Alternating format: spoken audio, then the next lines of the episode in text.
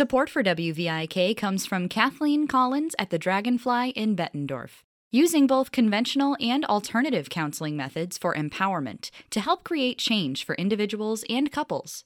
More information is at KathleenCollinsCounseling.com. Support for Talking Art on WVIK comes from the people at Quad City Bank and Trust, helping the local community with their banking and financial needs for more than 20 years. Information is at qcbt.com. Support also comes from the estate of Margaret Skinner, a longtime friend of WVIK and lover of the arts.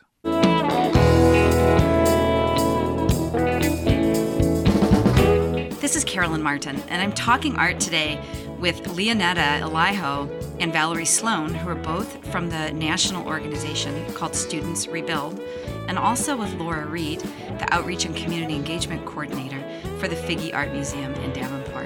So, welcome to the three of you. Thanks so much for having us, Carolyn. Thanks, Carolyn. Of course. And we are going to talk today about the new exhibit at the Figge entitled Facing Difference, a project organized by the Students Rebuild organization, which blends social consciousness with art. So let's learn first about the Students Rebuild organization. What is this program all about? Yeah, Students Rebuild is a wonderful program of the Bezos Family Foundation. And our mission is simple it's to get young people taking action on critical global issues through the means of making art. So, what we do every year, we pick an annual critical social justice issue that's something that young people are passionate about, and we invite them to make a simple, tangible piece of art in response to their passion and willingness to take action around that issue. And then each piece of art that's made, our foundation, the Bezos Family Foundation, matches it with a monetary donation that is given towards the cause on behalf of that young person in response to their creativity and making art. Well, this sounds awesome. When was the organization founded? And what was the impetus for that? So in 2010, right after the devastating Haiti earthquake, Students Rebuild was founded. Our president, Jackie Bezos, lovingly tells the story of being in her closet and being on the phone, making phone calls, and trying to think of organizations and ways to respond and to support young people to respond to this devastating tragedy.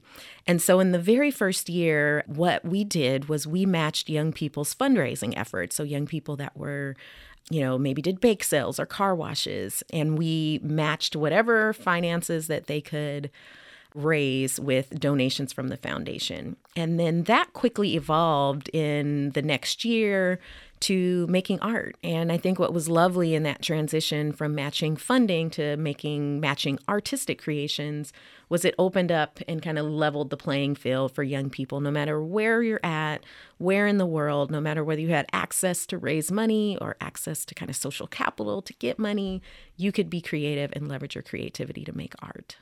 The other thing that is really an important part of Students Rebuild is the storytelling. And so, from the very beginning in its inception, we wanted to create an, a program and an opportunity for young people to connect all across the world. So, young people that are directly impacted by the issues, and young people who maybe are in a classroom somewhere in the Quad Cities that maybe aren't impacted by the Syrian refugee crisis or the Haiti earthquake or poverty in some of the developing countries of our world, that they could meet and connect with young people virtually, globally, hear their stories.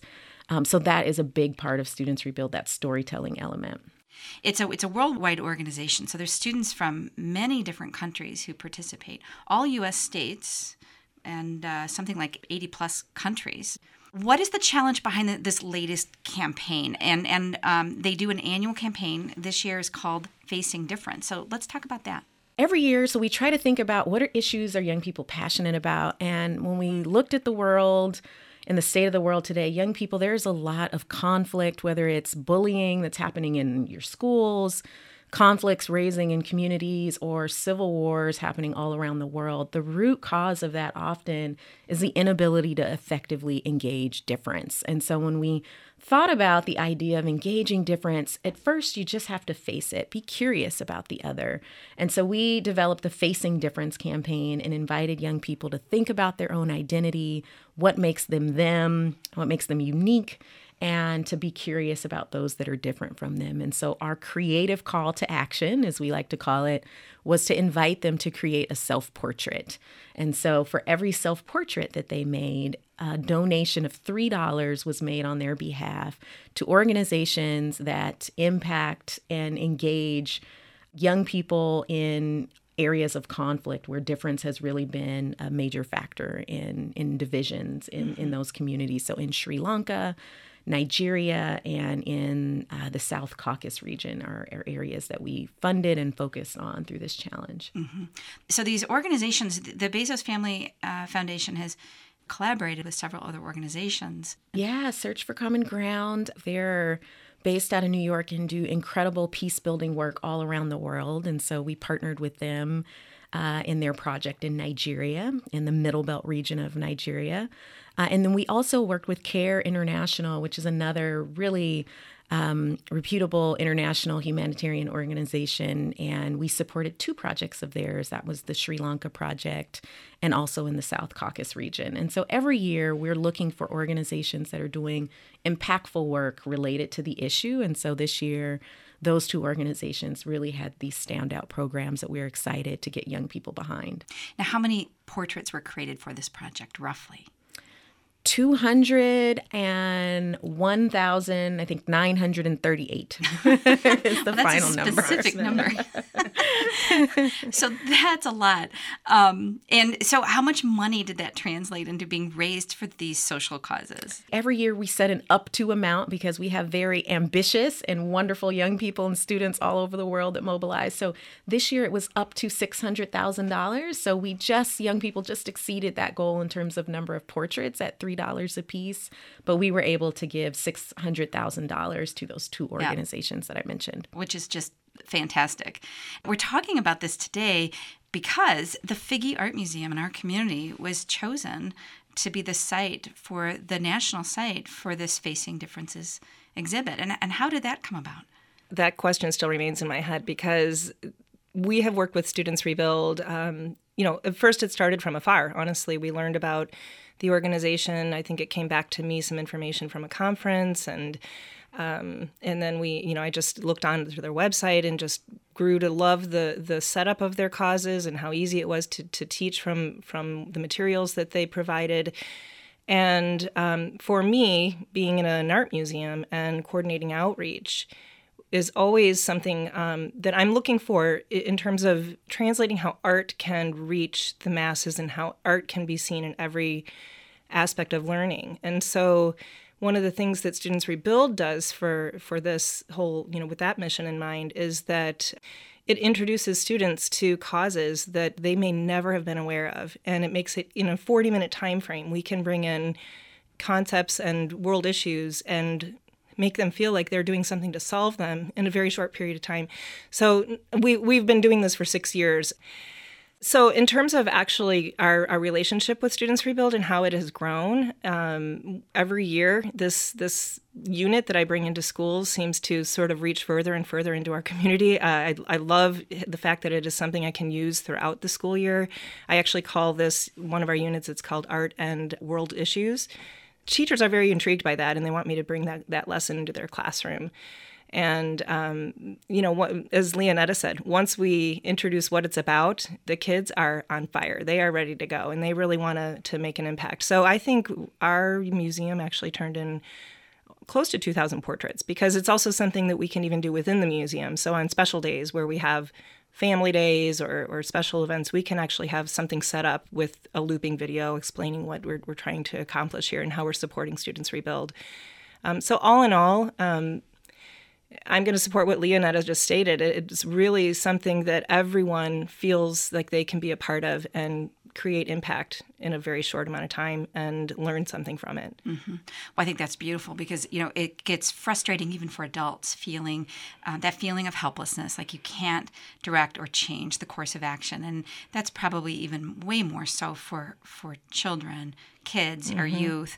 So being able to contribute in a way that creative call to action, I think, is how your organization terms it, is just it's it's really perfect. What what age groups are involved in this project? K through 12. So mm-hmm. we span the entire um, kind of school system. So we've got um, kids as young as five years old that are making self portraits in their classroom, and we've got kids that are you know in a advanced AP art class in you know 11th 12th grade that are also participating in our challenges annually so it's really lovely to see kind of the breadth of of artistic uh, creativity that comes mm-hmm. across those grades. Yeah, and I think that's fun because what we create in elementary school is so different from high school, and it's really um, lovely to see in a, in a, in a in a single room the the range of um, of, of skill and how we progress in a relatively short period of time. Mm-hmm. Um, so another story within this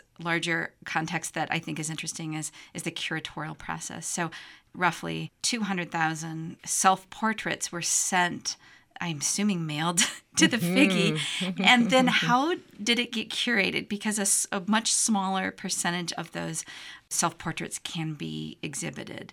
So, Val, how did that process work? So, every year when we're when we end up with hundreds and thousands of pieces of the art, the challenge is always how do we display this in a way that's that honors all this work, that celebrates this work, and also is a really interesting interactive public exhibit where we can continue to raise more awareness for this issue that we've just talked about all year. And so one of the things that we try to do is all throughout our program is weave in youth voice, youth agency. And so we've started to, in these artistic culminations, bring in youth curators to help determine what is the exhibit going to look like, what kind of art are we going to put on the wall, and what is a good sample selection of all of this art. We can't obviously, we don't have the resources to put 200,000 individual portraits on the wall, so what would be an honorable sample that we could put on the walls to represent all this great work? And so through Laura, we were introduced to Davenport's Creative Arts Academy and their educator Heidi Hernandez looped in a group of about 15 um, middle school students who got the design challenge to say, hey, if we were going to design this in the museum studio too, what would it look like? How could we make it interactive? How would you choose to display the portraits? And so, over a few months back in the late winter, early spring, they sent us several proposals with um, sketches and maps and really neat way to bring the, the global perspective and the global reach of the program into the exhibit. And so, what you see comes from a lot of their brainstorming, their ideas. They helped open the first boxes of portraits that actually came into the museum. And so, we were honored to have their help in designing this exhibit. And that kind of furthers that whole empowerment issue that we talked about first of all being feeling empowered like you have you know you have a, a role we can face these differences together and then the sixth grade students i believe or middle school mm-hmm. um, were able to actually create the space and design design the exhibit which is just amazing how long will it be up it will be up until september 17th so people still have plenty of time to head on down to the Figge, and it's on the second floor. This just story is just so beautiful. It kind of moves us, of course, in our community. It's so much more personal because we get to see it. But I love the the fact that it's a national organization that pulls the whole big wide world in and directly addresses these global challenges. And and so each one is identified each year. I kind of yeah. would love to go back to that. This year, of course, it's the facing differences, and you said it started with the Haitian earthquake. So, how are these annual concepts or challenges identified? We invite our community. We want to listen to young people. So we know that our program, we're trying to uh, meet young people where they're at with the passions that they have and about the issues that are important to them. And so we ask them, we invite them to suggest to us ideas of um, issues that they're passionate about and concerned about. We try not to revisit the same issues. We try to think about different parts of the world. Um, again, because we not only do we want to help young people make art, but we also want to invite them into learning and and understanding different parts of the country. So for our teams that come year after year, we want to be exposing them to new issues and and new parts of the world. Um, so what we do, we take their feedback and then we do a lot of our own research, and a lot of it is really kind of finger in the wind, like what's what's also really relevant right now. What do we feel like um, is really timely?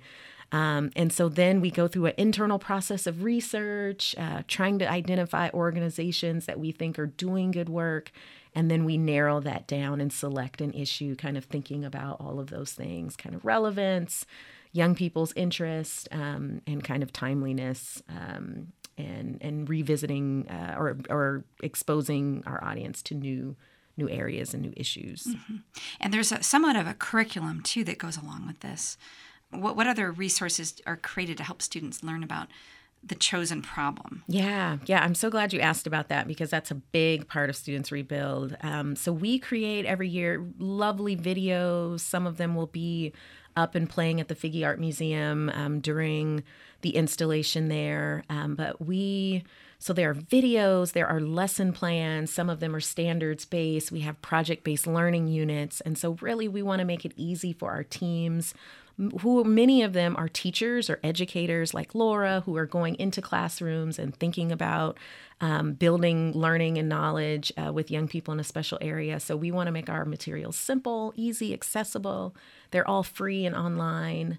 Um, and so we every year are thinking about what types of tools to help educators and, and leaders bring the challenge and bring the issue to life for students um, across, again, that broad age range of K through 12. I noticed um, on their website that as part of this Facing Difference project, there was a friendship campaign contest, and I thought that was really fun. And you could see pictures of youth who were obviously from very different ethnic backgrounds who were friends and and that really seemed very symbolic of the, the whole purpose of this of yeah. this campaign yeah. so how do students find out about these projects in your program in general and and do schools or particular classrooms participate or can an individual student join in yeah, so we have all different groups who participate in Students Rebuild. Really, I, I think the bulk of it is K 12, but from preschool to college sororities.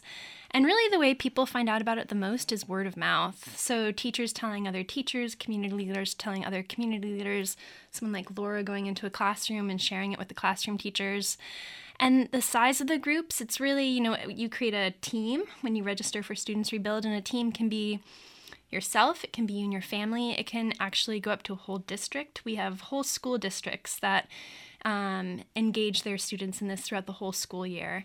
Um, so it's it's really depends on you. It's really a platform that anyone can use for any kind of group that they have. Mm-hmm. So really important to just spread the word about this, mm-hmm. and I can't wait to see what next year's project is, too. And then there's some professional artist engagement uh, with past projects. I I saw, for instance, in um, there was a paper crane challenge in Japan, and and some other things like that. Yeah, and so those were parts of the culmination that we did that just look a little different. Um, instead of having student curators for that one, we worked with Vik Muniz, who's an international, world-renowned photographer from Brazil, and he he um, the way his photography works is he does large scale photography of collaged objects. And so he took our cranes and translated them, with the help of children, um, into one large paper crane that was turned into a benefit poster that was for sale. Um, so just another type of culmination, not a public exhibit, but some another way to share the art. Yeah, after the challenge and a very ended. creative way to do that. And very creative. Two, tell us about the One Million Bones challenge that you all did previously on the, I think the National Mall in Washington yeah. D.C. That sounded interesting. Yeah, that was another collaboration with an artist named Naomi Natale, and so she, we actually joined that challenge after the art vision had already been laid out. But her vision was to put one million bone handmade bones on the National Mall to raise awareness for genocide happening in East Africa.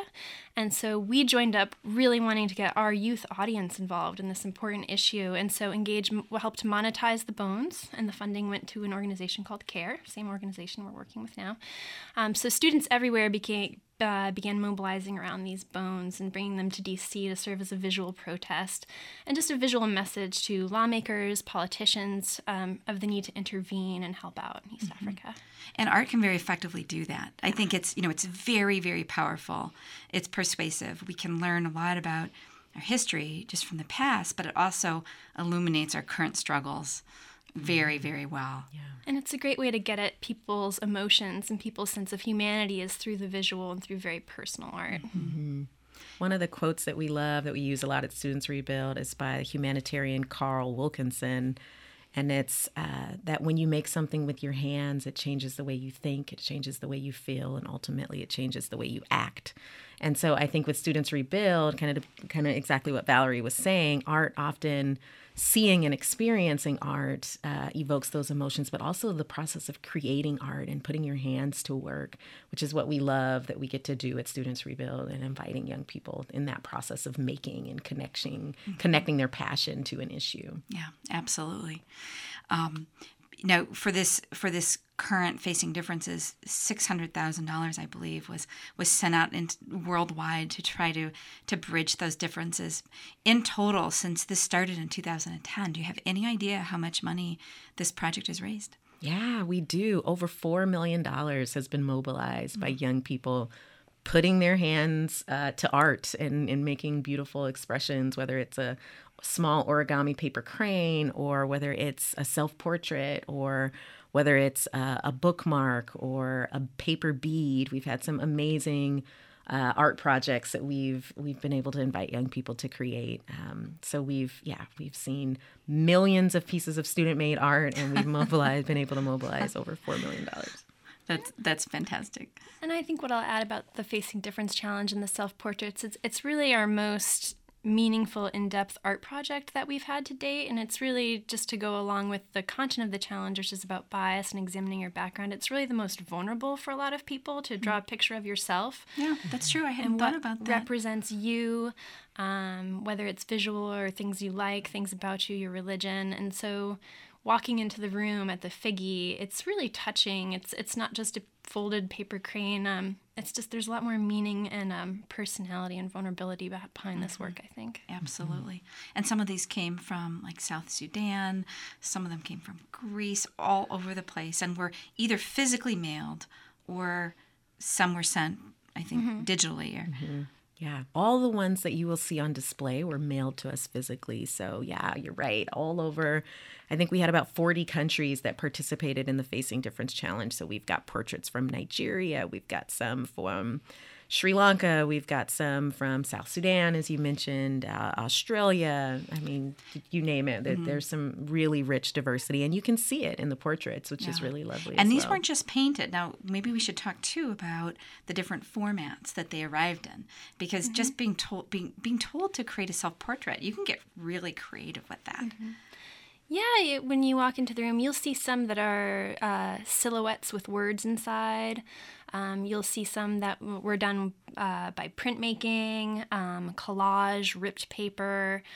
Um, and there's also, in addition to just all the countries we just listed, there's work in there from young people in shelters, in juvenile detention centers. So a lot of young people who just don't have the resources help others. They they were able to create work for this piece too, but the the breadth of materials and mediums and artistic styles is just floor to ceiling, wall to wall. Yeah.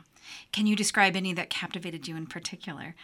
Um, or is that just impossible? I'm thinking with 200,000 sent in and, and over a thousand being displayed at the Figge, that's probably a difficult question.